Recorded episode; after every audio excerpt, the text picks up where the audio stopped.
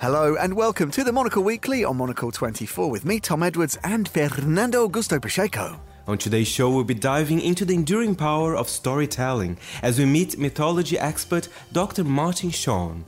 Then we'll be discussing a remarkable period in Swiss music with the creator of a new compilation of the time, Matthias Orsett. And we'll be peeping into the dark corners as we meet author Ben Myers and hear some of his cultural picks for the Cooped Up.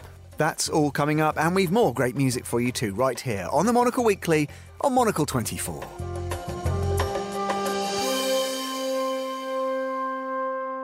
Well, here we are again, Fernando, and uh, you know the world. If it hasn't tilted on its axis, it's certainly a very different place from week to week. Um, but there's still a really important role, I think, to be played.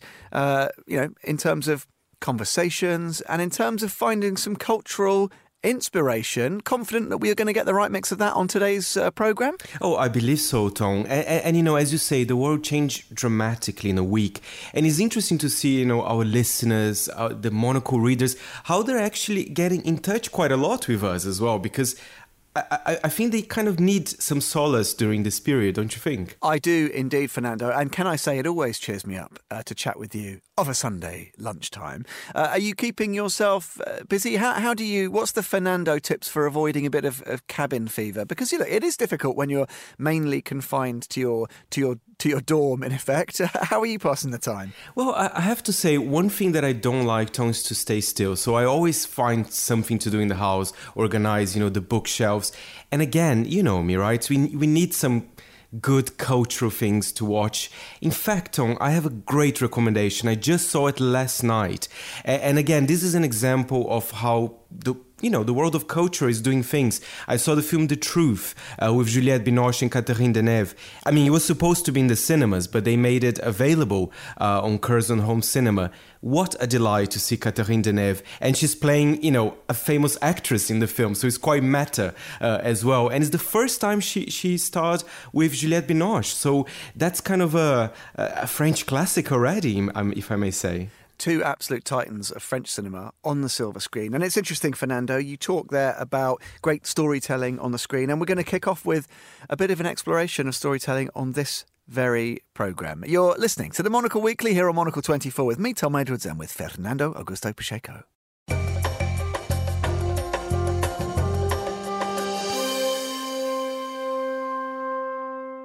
Dr. Martin Shaw, self proclaimed mythologist, has been studying the ways people tell stories for most of his life. His interest in storytelling extends to the pedagogical. He set up the Oral Tradition and Mythic Life courses at Harvard University over in the US. He's also the author of a number of award winning books on the subject. His latest is Courting the Wild Twin. He sat down to discuss it with Monocle's Louis Harnett O'Mara and explain why we continue to tell stories to one another. Yeah, first of all, I just wanted to ask you where do fairy tales come from? What are they and where do they come from? And how are they different to just ordinary stories? I think a difference between fairy tales or folk tales and the kind of novels that we tend to read and enjoy these days is on a very basic level, fairy tales are older.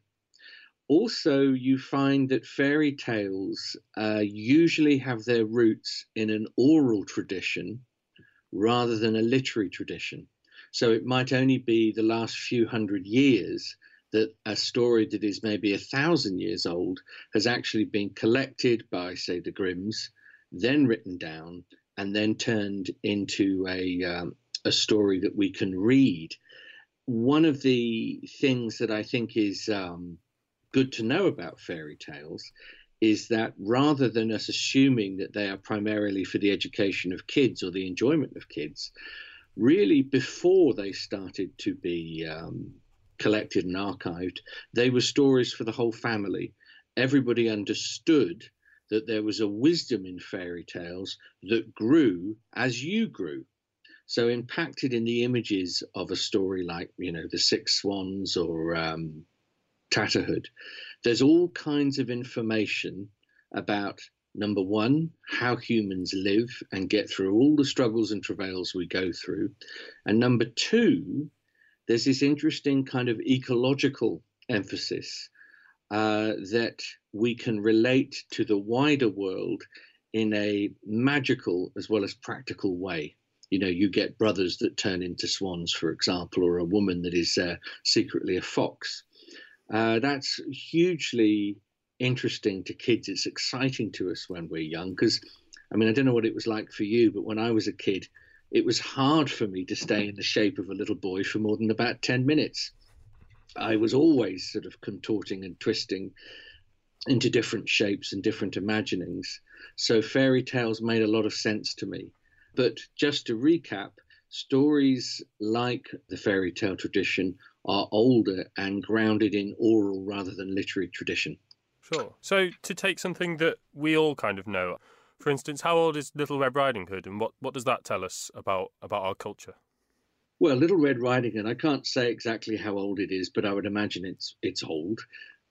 Would that be there, hundreds or thousands of years? Uh, no, I wouldn't say thousands. That's too big a too big a leap for me, but it's certainly hundreds of years old. Well, let's think about Red Riding Hood. You've got fear of the wolf. So we know this is a story of the village, first of all.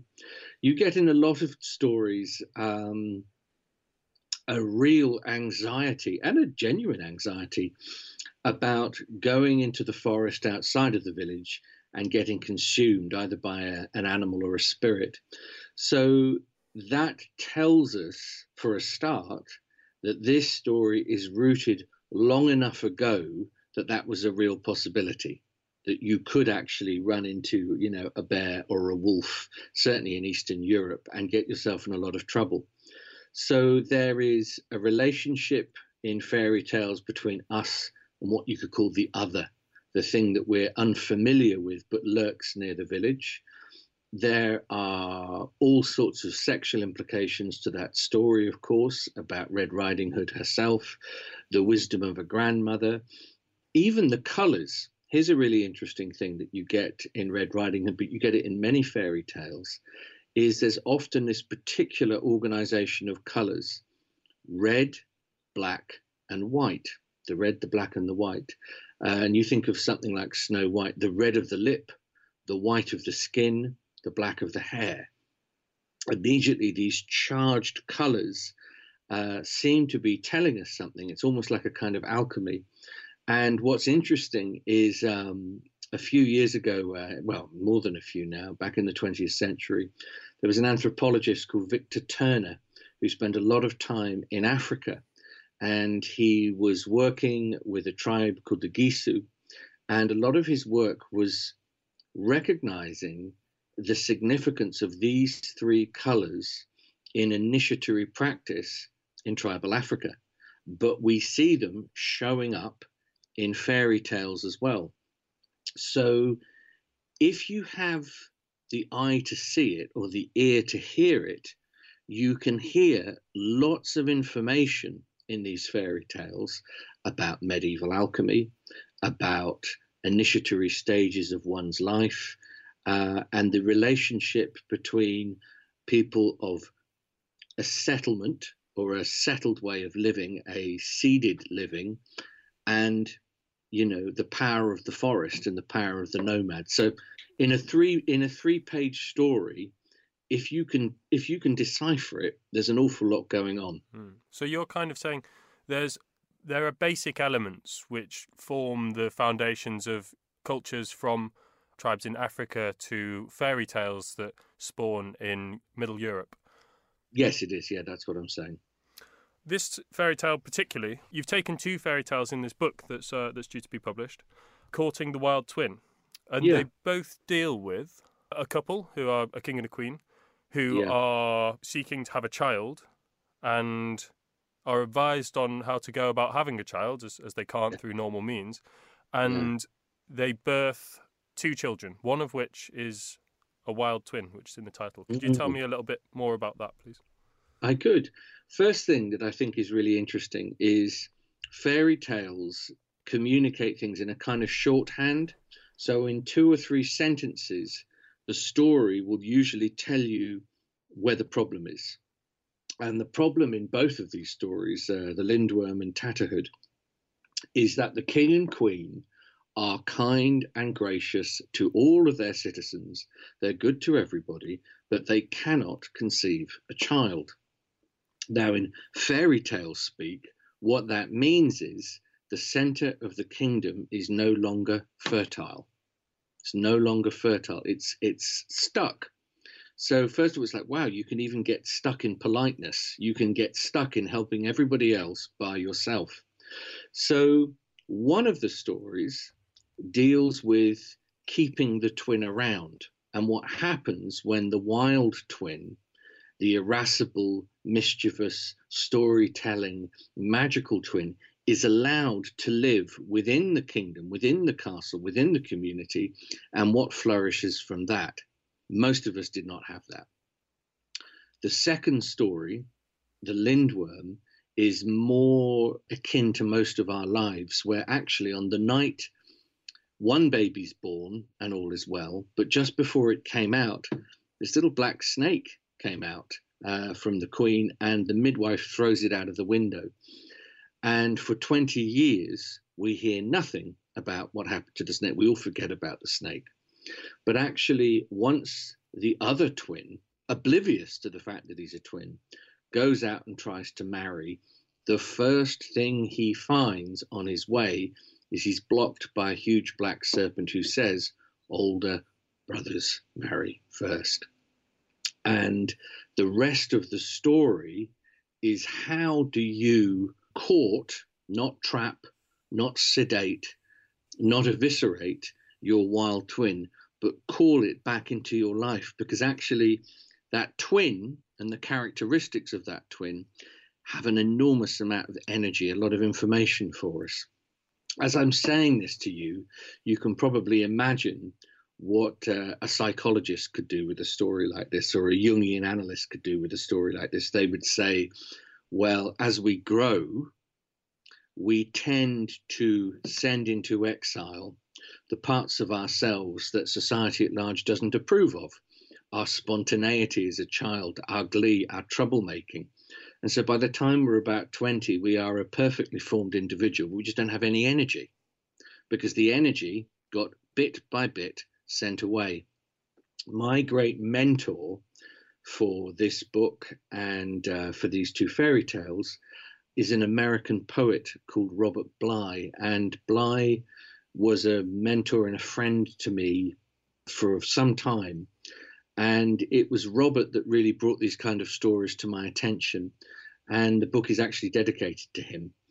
And so the stories are popular as wonderful imagistic tapestries of how to become wise as you grow. However, I'm very careful as a storyteller that you don't put too much of that weight on a story. At some point, you've just got to let the story tell itself. You can't pick it to pieces with analysis. So, what Courting the Wild Twin is trying to do is that delicate balancing out where you just let the story breathe, you just let the story tell itself. But then, having told those stories, as I have for the last, um, last certainly the last 10 to 15 years all over the world, I just add whatever insights or thoughts I have from the beginning of the story to the end. And tell me, where did you find this story? Because it's not one I've read before. No, they're not massively well known. They are fairy tales. So you can come across them in books of European fairy tales. They're fairly common. There's a story called The Lindworm, one of the two that I tell. You can find that in Northern England as well as Scandinavia or Eastern Europe. So the stories move about. One of the things that I think is great about fairy tales is that no one is going to get hot under the collar about cultural appropriation. There isn't a village in Yorkshire who's going to send you a furious email saying, Why are you telling our story of the lindworm? In other words, fairy tales belong to it's a rather poetic term, but I think it's appropriate, a commons of the imagination. Anybody, whether you are Choctaw, uh, Seneca, or you're from Birmingham, can stand up and tell one of these stories knowing that fairy tales belong to all of us. They are not the religious stories of a particular place. So you can tell already if a story is being told in, say, five or six different countries, then it's not rooted in a very specific geography. It's not about a particular set of woods or a particular bend in the river, but it's actually a story sort of designed to travel. And at this point in um, human culture, where so many of us are on the move, I'm not surprised that stories like that are having the impact that they have because actually there's a huge revival in fairy tales and storytelling. A lot of people are very interested in it because I think it fits the sort of migration patterns of uh, our lives. And Angela Carter called what you call the uh, the imaginative commons. She called it the uh, the public unconscious or, or, the collective unconscious. She called it. So I suppose yeah. fairy tales function as symptoms, according to her, of a um, of a public uh, psychology, and and they are the expressions of things that we don't necessarily address head on, but we would like to tell stories around. Yeah, yeah, I think that there's that's a very wise thing. It's one of many wise things that she said. I think of fairy tales as a kind of public dreaming. You know how every night we go to sleep and we have our own very personalized dreams. I see these stories as a moment where we, as a small group of people, are dreaming together because there are images from it, whether you want to call it the subconscious or the other world, which I actually prefer, that we all seem to recognize. And it is a way where we work out deep issues without always having to refer to them directly. One of the things that I come across quite often is people that have been burnt out by, say, ecological activism. And one of the messages from myth is if you keep staring into hell, you eventually get incinerated in Greek myths, if you're encountering something that is very dangerous, if you approach it head on, it'll blast you to pieces. But if you look at its reflection on a shield, then you may be able to interact with it and defeat it. And for me, these stories, especially the darker ones, the ones concerning, say, Baba Yaga and the underworld, that is a way of looking at a very deep issue through the artistry of gazing at it from another angle. That was Dr. Martin Shaw talking to Monocle's Louis Harnett O'Mara, and Courting the Wild Twin is out now.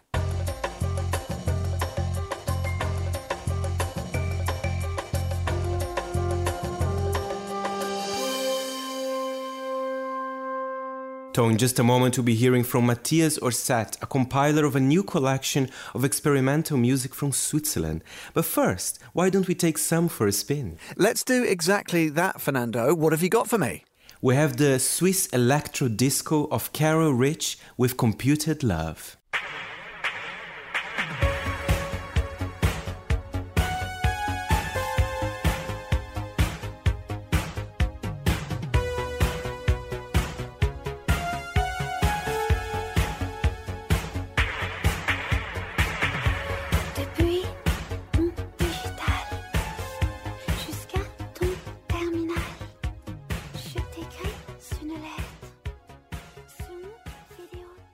Wow, that was Carol Rich with Computed Love. Fernando, I can see you were loving that one. oh my god! Just to say that word Swiss electro disco make me so happy. That's what we need at times like these. Well, we'll be hearing more about that and other experiments in music right after this. You're with the Monocle Weekly on Monocle 24.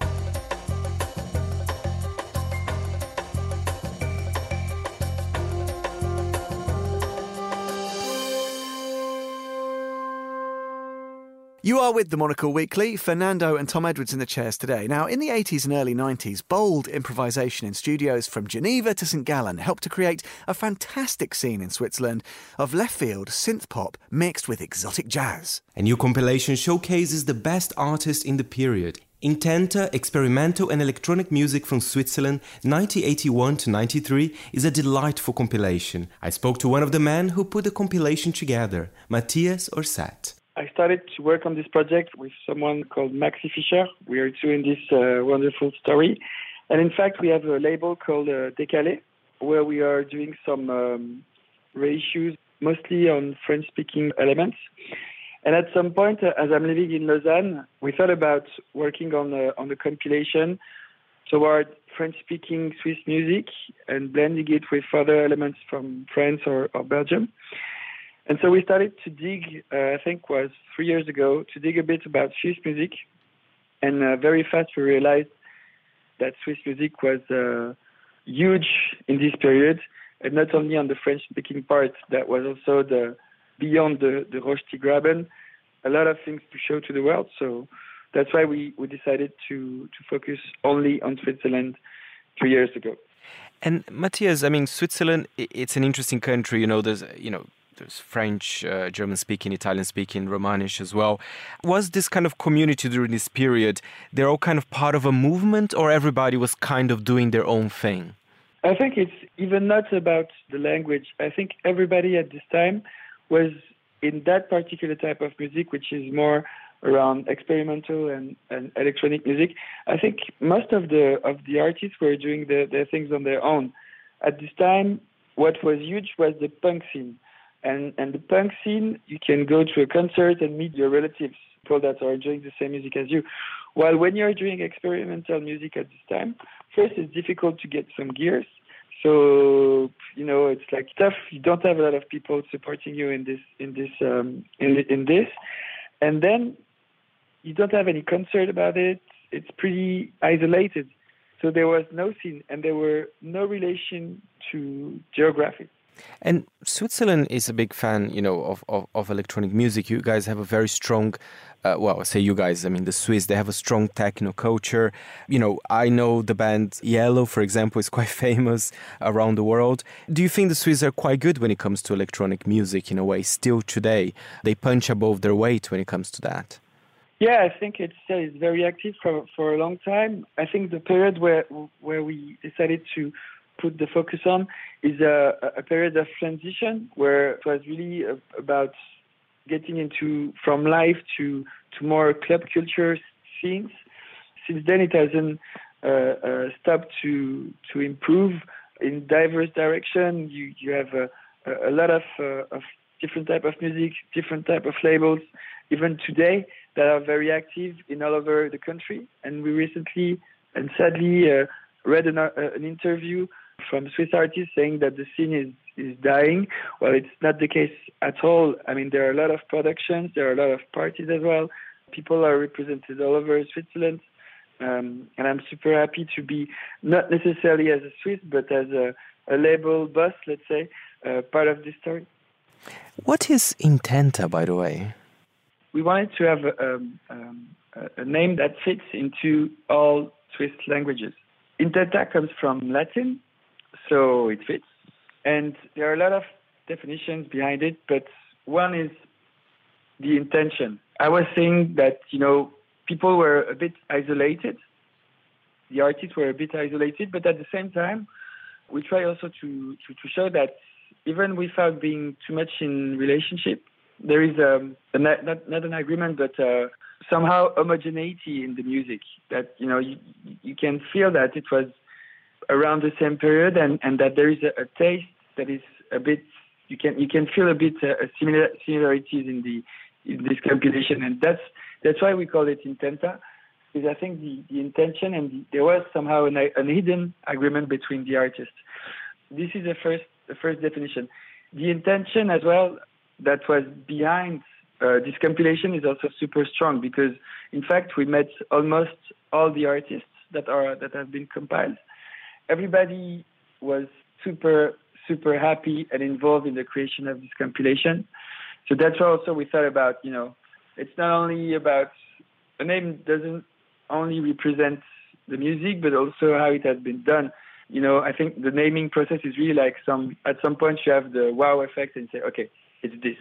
And I was going to ask Matthias as well. I have two favorite songs. I mean, of course, the whole compilation is very nice, but I really love Carol Rich Computed Love.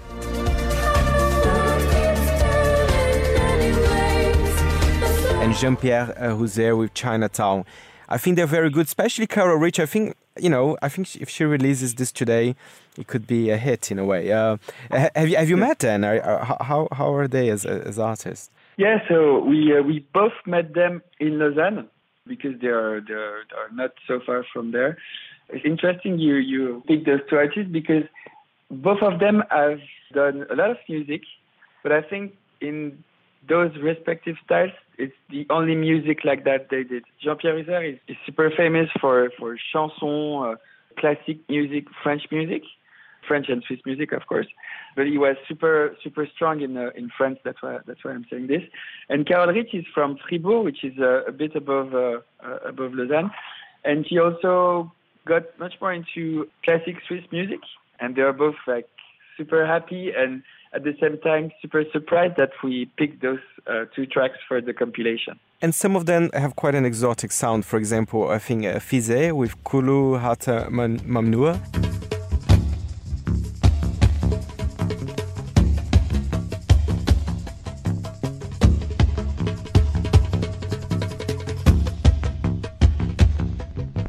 Feels very foreign as well. I think that's uh, another trend that they had. For example, Bells of Kyoto with Swiss Air as well, right? This kind of look yeah. to the world. Yeah, I think yeah, I think it's also the, the how Switzerland is. You know, I've, I've, i mean, I'm French, but I'm li- I'm living in Switzerland for six years, and I think Switzerland is super open to the world. And Fizeh is a, is a, an incredible artist. We we're gonna work with after this release because he has a lot of materials and he has been always interested in uh, Middle East culture and, and, sounds. And we thought, well, you know, it's, it's, it's coming from Switzerland and and and it has this exotic, as you said, and it's also even more interesting, you know, to to share this to to the world. And Matthias, if we want to end this interview with a song from the compilation, your choice. Which one? Which one shall we end this? So we're going to play a clip of it as well at the end for our listeners.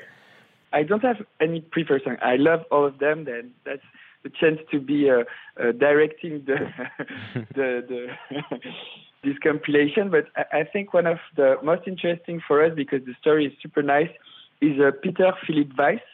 The track is called Subway. It's very personal first because it has uh, uh, been made in '99, my date of birth and in Paris, and I'm from Paris uh, at the beginning, but that's that's uh, not really interesting information. What is very interesting is that when we contacted Peter Philip Weiss, he told us, "I'm super happy, and I'm and I'm really um, I would really like to have it in the compilation, but I have some fear that is really depressing me since '89."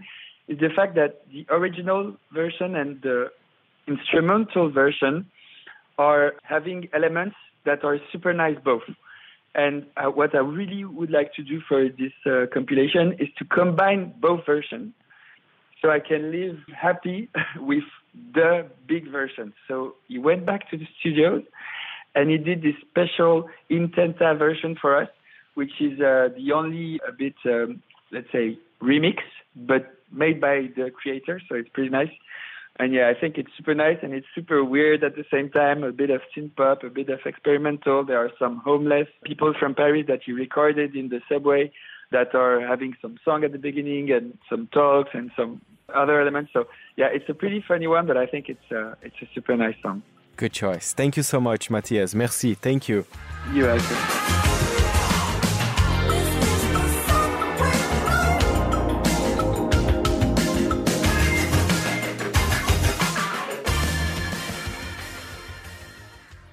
That was Matthias Orsett, Intenta experimental and electronic music from Switzerland 1981 to 93 is released by Bongo Joe and is out now. You're with the weekly uh, Fernando. Music, great music we've had on the show already, but I am hungry for more. Have you got another track for me up your sleeve? We do. There's a lot of new tracks coming out, Tom, but this one is great. It's a bit 80s Fantasia. It's the brand new track by Dua Lipa, Break My Heart.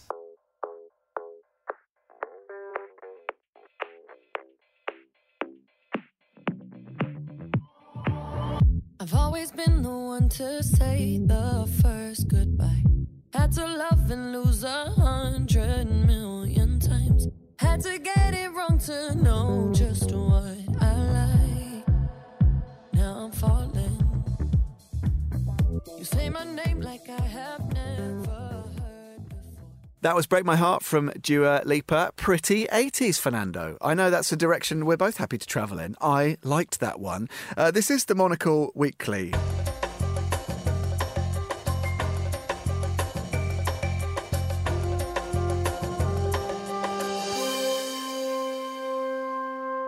You're with the Monocle Weekly on Monocle 24. Fernando Augusto Pacheco and me, Tom Edwards, in the chairs. Now, it's hard to ignore the impact of coronavirus across almost every industry, but here on the Weekly at least, we hope to provide you with some escapism and plenty of cultural nourishment.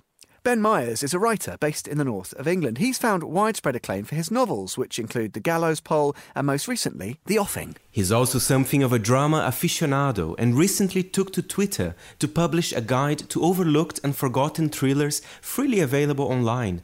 Monocle's Augustin Macellari caught up with Ben down the line to learn more about his cultural picks. Ben has a taste for the macabre, so they're not for everyone. But he started by explaining to Augustine why his latest book, The Offing, is quite the opposite. When I'm working on a book, it's hard to ignore entirely the, the sort of current climate at any given time. And I think it does seep through, but not even in a way that I'm necessarily conscious or aware of at the time of writing. It's often only afterwards, maybe years later, or when the book is out, that I realise why I wrote the thing that I did. So uh, a few years ago, I did a, a, sort of crime noir novel called Turning Blue, which started off as one thing, but halfway through writing it, the um, Jimmy Savile story broke in the news, and it, and it kind of was running as a tangent to the story that I was writing, which was about sort of morality and corruption and darkness in the north of England. And Jimmy Savile had a lot of ties to the area in which I live, West Yorkshire. So I ended up, a lot of that went into the novel I was writing at the time. I can look back at things I've written and I can see why I wrote what I did. So about 10 years ago, I was, I was sort of struggling really to get published and the Conservatives had just come into power and I had no money and I tried to sign on for the first time in my life, aged about 34 and was basically laughed out of the job centre. And I realised, you know, there's there's no help for for people like me who, who needed a bit of to supplement their income at the time. So the books that I wrote then are very angry, and I can see it was against the back, sort of general backdrop of austerity kicking in. But as regards the offing, that was a novel that I consciously sat down to write as a kind of reaction against my previous novels. I was getting asked a lot to go and appear at festivals and on panels to discuss sort of Northern Gothic or sort of similar subjects. And I realised how, you know, there's every person and every writer has different sides to their character, and I wanted to kind of show that um, it's not all nihilistic and bleak and violent. And I wanted to write something that was sunny in tone because that's what I felt like I needed to pursue at the time. And also, just as I was starting to write the offing, the whole EU referendum happened. And while the offing isn't a political book, it was written amongst the noise of Britain becoming increasingly divided and a lot of shouting on both sides, a lot of horrible nationalism, racism, xenophobia. So if the offing has one core message, it's it's something about you know uh, looking beyond the boundaries and the things that divide us and sort of acknowledging that humans are fairly similar the world over. In an indulgent way, I wrote the book really just for my own sanity and self-preservation. I think when you're writing a book and you're spending a year or two occupying that world, you've got to make sure you you're prepared, sort of, or you're mentally fortified to be able to inhabit that world. There is something that's sort of attractive about that kind of the more nihilistic, the darker sort of things in life. Again, the shadowy corners to people of a certain personality type. On your indirect advice, I recently read Happy Like Murderers by Gordon Burns, which is a uniquely grim but also really excellent piece of long form journalism, I suppose. And you know, reading around that, Gordon Burn himself had terrible nightmares while he was immersed in researching this book, which goes into great detail on the crimes of Fred and Rose West. You don't hear that much about the kind of psychic fallout from immersion in, in those worlds. Yeah, I'm, I'm interested in what you call psychic fallout, um, and I've got some insight actually into Happy Like Murderers because, the, well, my past few novels have been partly written at a house that belonged to Gordon Burn, and I'm, I'm friends with his widow, Carol, this sort of stems back to I, I won the, the first Gordon Burn Prize in 2013 for a novel, and part of the prize was getting to stay in a cottage that belongs to the Gordon Burn Trust, which was a, a dream for me because I've been a fan of his writing since I was a teenager, really, and I'm from the same neck of the woods as Gordon was. But I, I never actually knew him, but I've spoken to his wife a lot, and I've ended up working at his desk and sleeping in his bed, which is a very Gordon Burn type thing to do. And um, yeah, Carol has told me the sort of the toll it took on him writing Happy Like Murderers, which was a project that he, he was approached about and signed up for, but it was before the trial of Fred and Rose West. So the story was breaking in the newspapers at the time about this horrible couple. And he said, "Yeah, I'll I'll do it. I'll write the book." And then he went along to the trial and realised kind of what he'd got himself in for when he heard the true horror of the things they did. And at that point, I think he sort of had a bit of, I don't know, panic or doubt when he realised that he was going to have to explore this world, which was far murkier than he'd initially realised. And as you said, yeah, he would wake up having nightmares, cold sweats. I think things are always more horrific to write about when they're true, actually. There's been a bit of a kind of handle with care warning around Twitter, I think, over the last few years, and remains to be seen if it shrugs that off while everyone's cooped up inside and maybe it gets a bit more civil again. But you came up with this really great thread, a really useful resource actually for anyone who is looking for something to watch. Uh, which I think a lot of people will be. You've got all of these different, a lot of BBC dramas, a lot of old Channel 4 crime dramas, all of which are archived on YouTube. And I was kind of thinking about both the aesthetics of these things and, and the way that they tell stories. I mean, the first thing to note, I guess, is that the BBC particularly has maybe become more conservative in its output over the years for various kind of political and cultural reasons. And that, you know, a lot of these things from the 80s, these kind of kitchen sink dramas or these pot boilers, come from a time when broadcast was able to take bigger risks with its content. But I wondered, you know, looking at all of these, what the sort of nostalgic quality of them means to you, because I suspect that you probably might bristle at, at the idea of an attachment to them being rooted in nostalgia. But what's what's their kind of pastness? What does that quality kind of do for you? I'm not um, entirely against nostalgia per se, uh, as someone who listens to a lot of old music and old films. But um, well, I was born in 1976, so that means that I sort of had my childhood in the 80s and came of age in the 90s. And the more time passes, the more I'm sort of continually fascinated with exploring the England that I came from, you know, the, the place that spawned me.